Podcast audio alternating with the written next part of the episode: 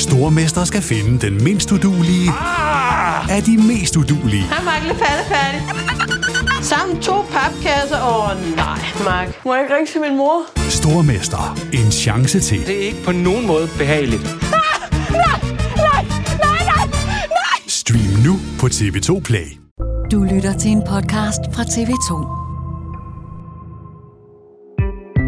Den 22-årige Mia Skadhauke Stævn har været forsvundet, da hun var på vej hjem fra en bytur i Jomfru Anegade i Aalborg. Vi er af den opfattelse, at Mia er blevet offer for en forbrydelse. I starten charmerende, velsorienteret sergeant i forsvaret, en hver svigermors drøm, men kort efter så blev han kontrollerende og manipulerende. Først var han høflig og flink, men der var meget kontrol. Han installerede en app på min telefon, så han kunne følge mig. Jeg var 14 år, men han sagde, at han var 16. I virkeligheden var han 26 år. Han virkede imødekommende, men kort efter skulle alt foregå efter hans hoved, og jeg blev bange for ham. Sådan lød det blandt andet for tre vidner ved retten i Aalborg i dag. Vidnerne var alle tre ekskærester til den 37-årige mand, der er tiltalt for voldtægt, drab og usømmelig behandling af lig på Mia Skadehavke Stævn den 6. februar sidste år. Femte retsdag den sluttede for ja, et stykke tid siden, og nu sidder jeg lige her rundt om hjørnet ved retten i Aalborg, sammen med tidligere chef for personfarlig kriminalitet ved Københavns Politi, Jens Møller. Vi har også fået selskab af vores digitale reporter, Emil Færk, som har siddet inde og liveblogget. Og så skal vi blandt andet tale om den her brug af karakterviden, og derfor har vi også øh, fået forsvarsadvokat Rasmus Amundsen med os. Du er også medlem i øh, beskikket for, eller i foreningen af forsvarsadvokater. Jens, vi sad, hvis vi lige skal opdatere på, hvad der skete. Vi to sad i lytterummet og fulgte med. Der var et vidne, som har været set ude i Hammer Bakker, og så var der seks såkaldte karaktervidner, der kendte tiltalte. Hvis du skal opsummere, hvad det handlede om. Karaktervidnerne kommer vi til at tale meget mere om, så jeg vil vende tilbage til det sidste almindelige vidne, der havde set noget fra den skæbnesvangre net februar sidste år. Øh, og jeg var også spændt på, om det vidne kunne sige noget, der knyttede eller der gjorde os klogere på tiltalen i forhold til øh, fuldbyrdet voldtægt. Det var ikke tilfældet med det her vidne, øh, så der kommer ikke mere om det, men tiltale, eller vidnet havde set tiltalte ude i skoven den morgen, og det var stort set det, jeg fik ud af det. Og så selvfølgelig et sted, hvor han havde set ham. Emil Færk, du har siddet live-blogget på tv2.dk. Du sidder sådan på første række sammen med de andre reporter. De dage, hvor vi har set pårørende til Mia Skadehauke Stævn afgive forklaring, der har vi set tiltalte sidde slet ikke at kigge på dem. Hvordan reagerede han i dag? For det var jo alle sammen nogen, der kendte ham. Øhm, tiltalte har nogle af de andre dage siddet meget stille. Jeg synes, han var en smule mere bevægelig i dag. Øh, øh kommunikerede også lidt med hans forsvar undervejs, men ellers så sad han og kiggede enten øh, ned i bordet eller lige frem i retning mod anklageren jeg skal ikke kunne afvise, at han på et tidspunkt har kigget i retning mod vidnerne, men jeg så det ikke, at han gjorde den eneste gang. Og det var jo altså såkaldte karaktervidner, der vidne i dag. Og i denne særudgave af Bag forbrydelsen om Mia Skadehauke Stævn retssagen, der sætter vi fokus på netop dette begreb, og også på et vidnes ret til at afgive forklaring uden tiltalte er til stede i retten. Og forsvaren havde jo altså forsøgt at opponere mod disse karaktervidner, da hun mente, at de alene var indkaldt for at få tiltalte til at stå i et dårligt lys, fordi de ikke var til stede den dag i februar sidste år. Og efter dagens afhøringer, der talte hun med vores kollega Mikkel Eisenhardt. Jeg har prøvet noget nyt som forsvar. I, i mine 15 år som forsvar har jeg egentlig ikke tidligere oplevet, at man i den grad får, får lov at føre vidner, som, som skal fortælle om alt muligt andet, end det, der egentlig er rejst tiltale for. Du bruger på et tidspunkt ordet karaktermor. Hvad mener du der? Jeg mener, at det vidnerne øh, skulle sige omkring min klient, det anklageren ønskede at afhøre dem om, det var jo ikke, det var jo noget af min klients fortid, som måske ikke var super flatterende. Så det er det, jeg mener med, at de var indkaldt for at, at, at lave et karaktermord på ham. Der er rigtig mange, der på livebloggen i dag også har stillet spørgsmål til det her. Blandt andet Asta. Hvad er baggrunden for, at der lige netop i denne sag ønskes at bruge karaktervidner, når det som udgangspunkt ikke er normal praksis i Danmark? Og som forsvarsadvokat, øh, hvad er det så? Er det kontroversielt, eller hvad siger du, Rasmus Amandusson? Hvor kontroversielt er det? Jamen, jeg synes, det er forholdsvis kontroversielt, fordi vi har et, øh, et grundprincip, der altid hylder, at vi gerne vil have vidner omkring det, der er sket, det, der er rejst tiltal for, det er det interessante. Det at skulle øh, komme med vidner, der generelt skal udtale sig for eller imod den person, der er tiltalt, det skaber et, et lidt skævt billede. Det er efter min opfattelse nogle lodder, som man putter i vægtskålen, som godt kan skabe problemer. Man kan bare tænke sig et eksempel, at den tiltalte reelt set ikke har gode venner længere, eller man går langt tilbage i forhold til, hvem man gerne vil afhøre til det. Derudover skal man også huske på, at de vidner, vi får, det er alle sammen vidner, der kender til sagen, når de skal afhøres til det spørgsmål. Og så kan man jo altid overveje værdien af dem, når de kommer på baghånd af kendskab til en tiltale. Så det, du reelt siger, det er, at hvis en tiltale ikke har nogen venner, så kan det få ham til at fremstå værre, end han er? I princippet ja, fordi så vil jeg sige, hvorfor er der ikke nogen, der bakker ham derop? Øh, det vil skabe en, en ny verden for os, hvis vi skal til at have føre vidner, der skal tale godt og skidt om henholdsvis forurettet i en volds- eller sag som denne, eller øh, og, øh, godt om den, øh, den tiltalte. Så får vi nogle andre lodder puttet ind i vægtskålen, som skaber øh, udfordringer. Og vi kan sige, at Mette Grits Dage faktisk heller ikke har nogen vidner, der skal ind og vidne til fordel for tiltalte. Hun forsøgte jo ligesom at opponere imod det her. Først så sagde retsformanden ved retten i Aalborg, at han ikke kunne se, at der var nogen grund til at afvise karaktervidner. Så sendte hun en kære til landsretten, og den blev stadfæstet. Så der var altså grund til, at de vidner blev indkaldt.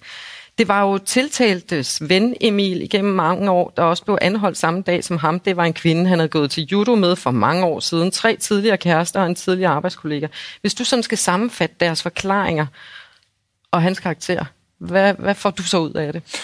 Jamen, de var jo alle sammen indkaldt for, fordi de på et eller andet tidspunkt har kendt øh, tiltalte i løbet af hans liv, og de var også indkaldt for at fortælle noget om, hvordan han var som person.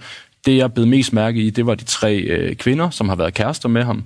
Øh, deres forklaringer var meget enslydende. De oplevede alle sammen en person, der var imødekommende og charmerende, og en af dem kaldte ham en svigermors drøm til at starte med, men det ændrede sig så, og han blev meget kontrollerende. Det var det, det, var det, øh, det, var det ord, de alle sammen brugte om ham. Og det kunne godt være, at der var nogen, der lige troede, at vennen han hedder Emil. Det gjorde han ikke. Det var, fordi jeg henvendte mig mod min kollega Emil Færk. Og der var faktisk en ekskæreste til tiltalte, som svarede på anklagerens spørgsmål om, at han havde ændret karakter for det her, som du også nævner med at være en hver svigermors drøm til at blive kontrollerende. Så var det, at Mette Grits Dage, hun afbrød så sagde hun, jeg synes, det er overflødig bevisførelse. Min klient er ikke tiltalt for stalking. Dommeren han sagde, jeg tænker, vi kommer til det, vi skal jo ikke ud i alle afkrog. Og dermed blev øh, vidnet øh, fortsat så, og man stoppede ligesom der. Så der var noget mundhuggeri i løbet af den her tid. Umiddelbart, øh, Rasmus, hvor ofte bliver de her kronvidner, eller undskyld, karaktervidner, brugt, og i, i hvilke sager sådan typisk? Altså, de bliver jo ikke op, ofte brugt. Jeg vil så sige, jeg kan meget hurtigt afsløre, at det er ikke nogen, jeg har kendskab til, vi har set i, i praktiseret i retten i Aalborg ved, ved andre lejligheder, jeg har stødt på. Man kan overveje situationer i sådan et gråzoneområde, hvor det kunne være interessant nok at høre et karaktervidne, hvis der var noget ved den forbrydelse, der var rejst tiltalt for, hvor der kunne være nogle lighedsspor, uden at man egentlig reelt set har været til stede.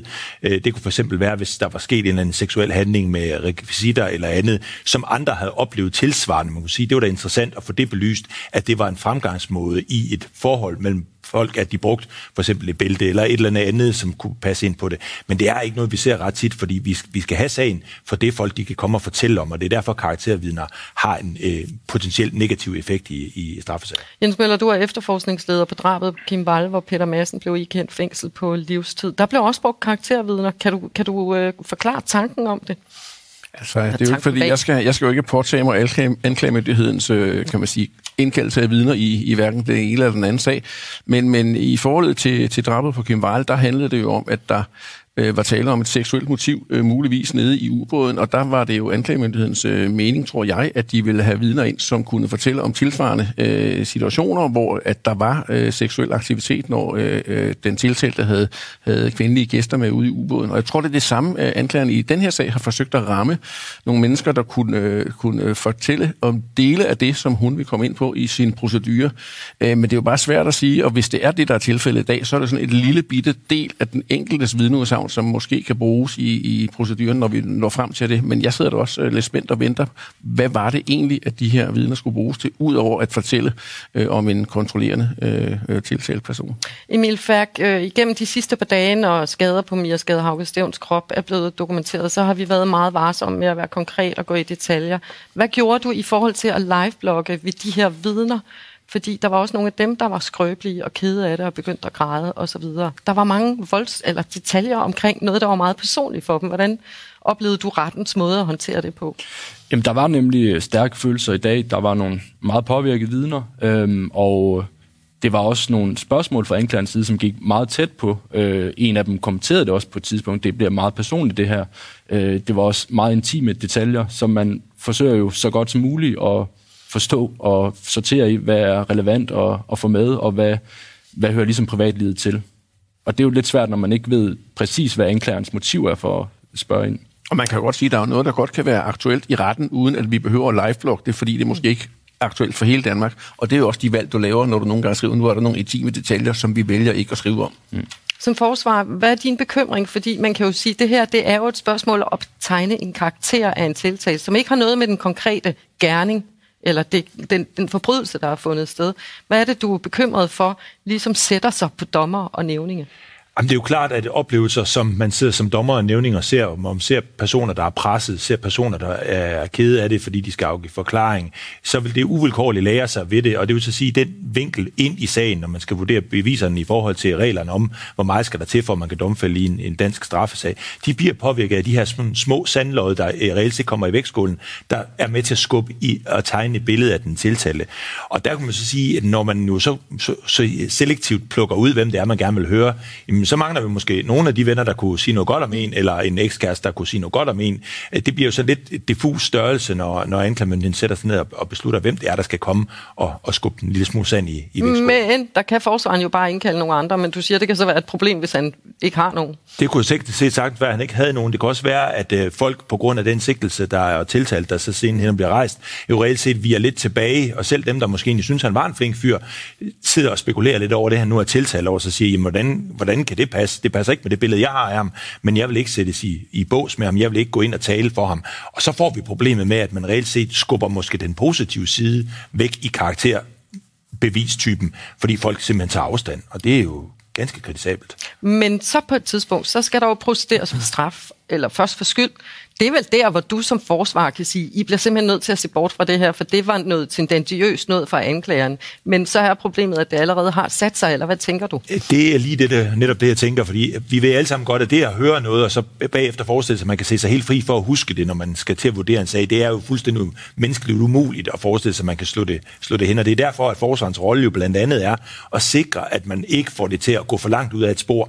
Og det er jo også derfor, at Mette Grits Dage helt sikkert har brudt ind og også protesteret over det, hvis man har fundet det overflødigt, og hvis man har fundet, at nu kommer vi for tæt på ting, der ikke er interessant. For det sætter spor, der er uslettelige i det. Da jeg begyndte som retsreporter for omkring 20-21 år siden, der var ikke særlig mange karaktervidner, så begyndte vi faktisk først at se det i terrorsager, for ligesom at kunne sige, hvordan radikalisering havde fundet sted.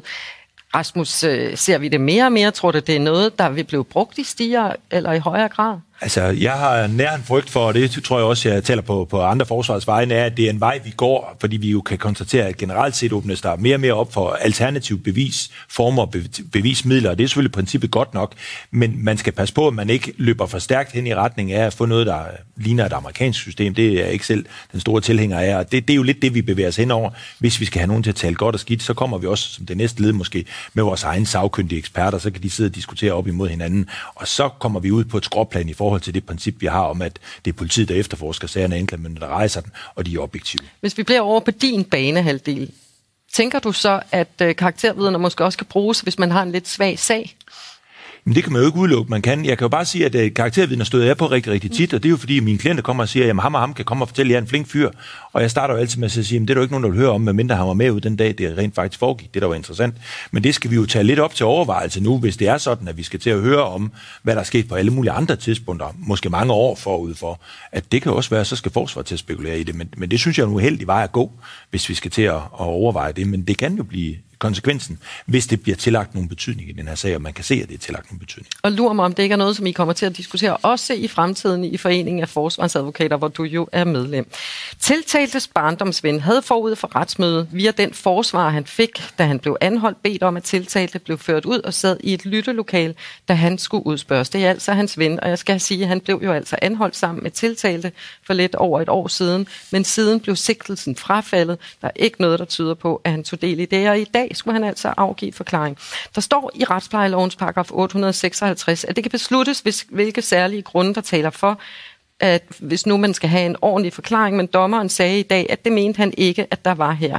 Han sagde til barndomsvennen, jeg kan godt forstå, det er ubehageligt, men vi skal nok klare det, hvis vi tager det stille og roligt. Sigtelsen er hævet, og du er ikke på anklagebænken i dag, men vi har nogle spørgsmål. Rasmus, hvad kan det skyldes, at vidne ønsker, at tiltalte forlader retslokalet, mens vedkommende bliver afhørt? Der kan være mange grunde til det. Vi har nogle sagstyper, der er helt oplagt altid, hvor man altid beder om det, fordi det kan være svært at tale om på grund af intimiteten i, i det, der skal tales om. Her er det jo også ofte, fordi at det er den relation, man har haft til det person, man skal tale om. Den har været god, måske helt frem til, at man lige pludselig bliver bragt i en situation, hvor man kan se, at det gik helt galt der. Og det kan være svært for folk at sætte sig ned og skal tale over for den person, som de har kendt måske hele liv og haft et godt forhold til, og reelt set være med til at skubbe i en eller anden retning øh, i forhold til tingene. Det gør det svært. Derudover skal man også huske på, at det generelt er svært at sidde i en øh, stol inden foran mange rapporter og mange mennesker, der følger med. Det er de færreste, der egentlig finder det synderligt behageligt. Så, så allerede er starten jo vanskelig, når man sætter sig ned. Kan du uddybe det lidt, Emil, i forhold til, til de vidner, der var inde i dag? For det er der voldsomt. Der, er sind, der sidder virkelig, virkelig mange reporter og sidder og skriver. De bliver kigget på, når de går ind.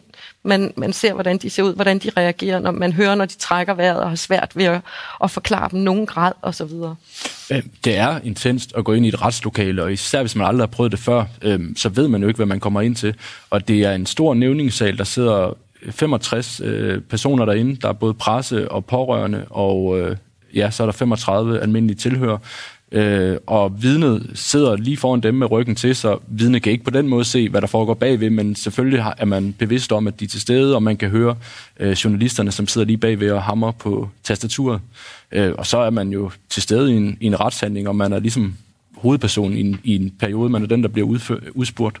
Som regel, når det er personfarlig kriminalitet, alvorlig personfarlig kriminalitet, når man er offer, så har man jo krav på at tiltalte ryger ud i et lyttelokale. Men hvis vi skal op på sådan de høje klinger i forhold til tiltalte, som jo skal have en færre rettergang, er uskyldig indtil det modsatte bliver bevist. Hvad er det så for retskrav, der er i forhold til, at tiltalte skal kunne sidde inde i salen, selvom det kan være til stor gene for den, der afgiver forklaring? Altså, når man sidder som forsvar sammen med en tiltalt, er det jo selvfølgelig virkelig vigtigt, at man har muligheden for at kan kommunikere med dem, og det bliver altså afskåret ganske gevaldigt, når man kommer i en situation, at øh, ens klient bliver ført ud i et lokal, der måske ligger flere 50 og 100 meter væk derfra, og man skal bede om pauser for at komme ud og snakke med det.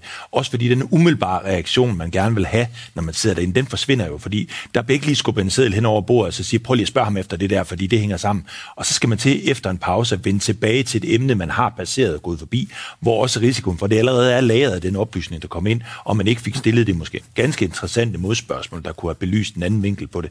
det den dør lidt, når man ikke er derinde, og vi har princippet om offentlighed i retssagen, og man skal altså se, hvorfor det er, man skal i givet fald domfælde sin straffesag. Det skal man altså umiddelbart adgang til at se. Og hvis du skal forklare, hvorfor hans barndomsven ikke fik medhold i, at han skulle føres væk, men hans tidligere kæreste fik det. Hvad er det så for et hensyn der? Jamen, jeg tror helt åbenbart, at det er jo selvfølgelig, dommeren skal vurdere det, inden man kender spørgsmålene, og det er jo lidt det, der kan være lidt problematisk også, fordi at ved kæresterne kunne jeg uden at have været til stede forestille mig, at man kunne komme ind på intime emner, man kunne komme ind på emner, hvor man kan sige, de de er endnu svære at tale om. Det er svært at tale om det hele i den her sag, men det er klart, at emnetypen, en kammerat, hvad er det, vi skal forvente, at han skal spørges ind til?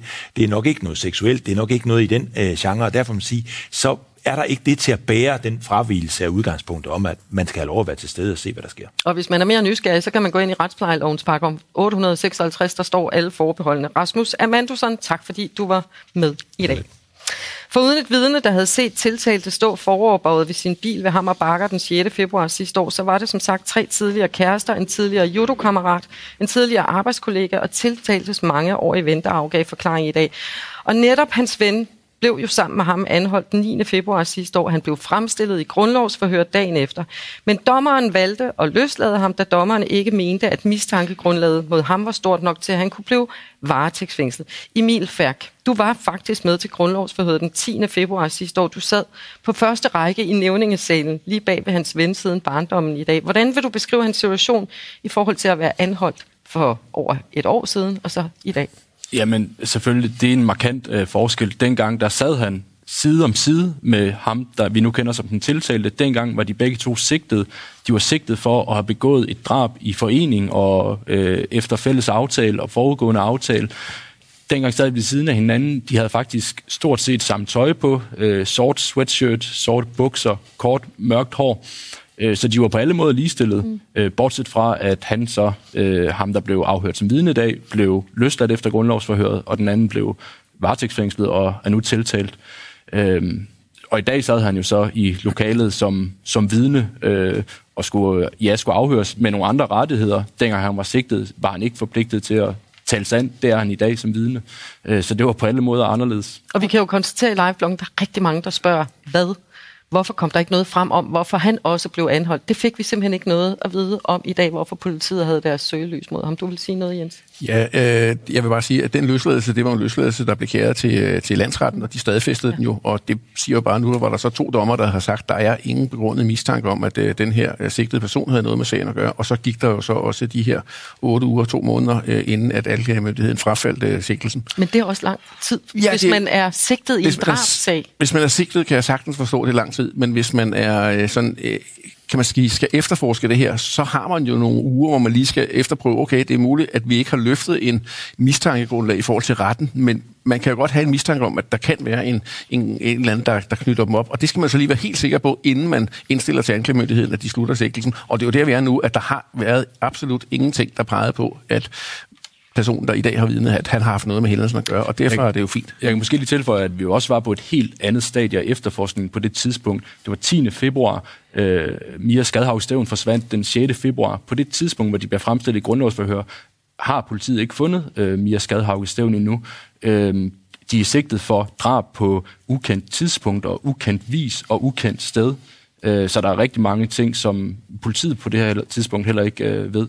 Men sigtelsen fra ham, den blev frafaldet den 4. april 2022. Det har fået konsekvenser for ham. Vi ved fra hans forsvarsadvokat, at han har fået trusler på livet. Øhm, det er jo indgribende i forhold til sådan en ven, og vi kan også konstatere, at der er rigtig mange, der også spørger, er I sikre på, og hvorfor blev han anholdt? Der må der være noget om snakken, osv.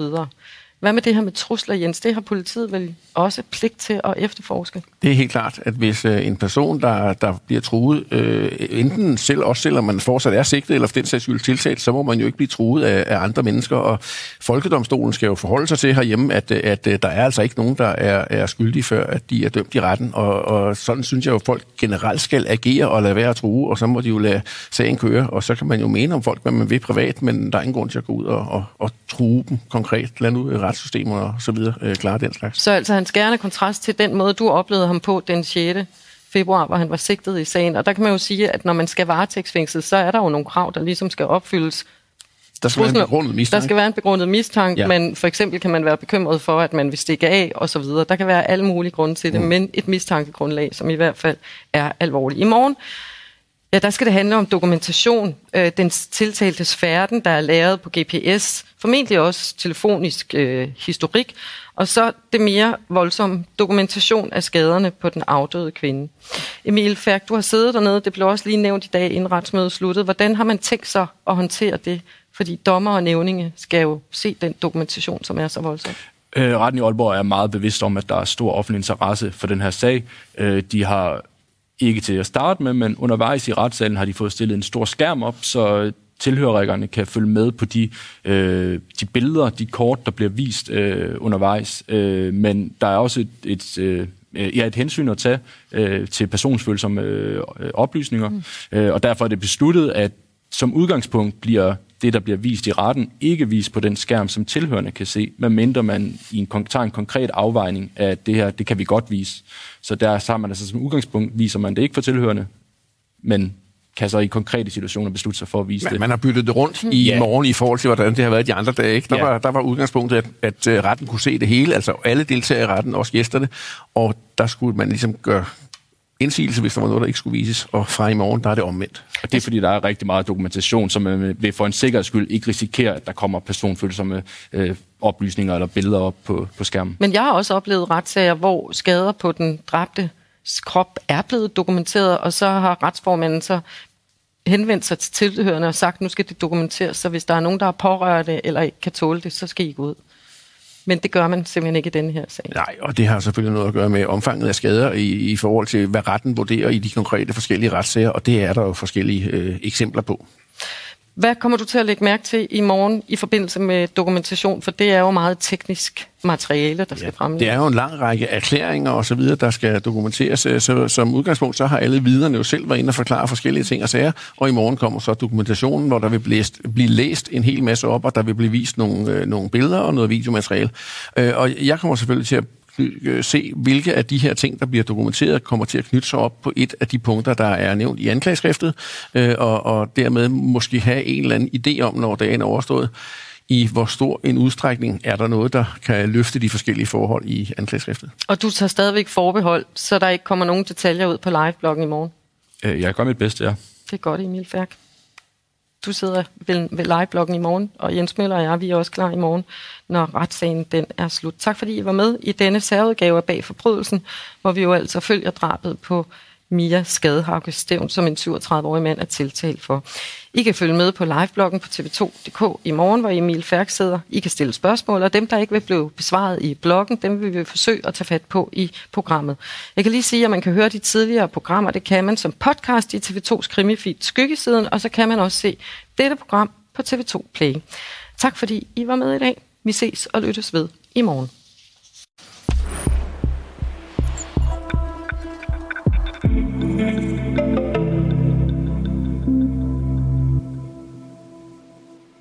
Du har lyttet til en podcast fra TV2.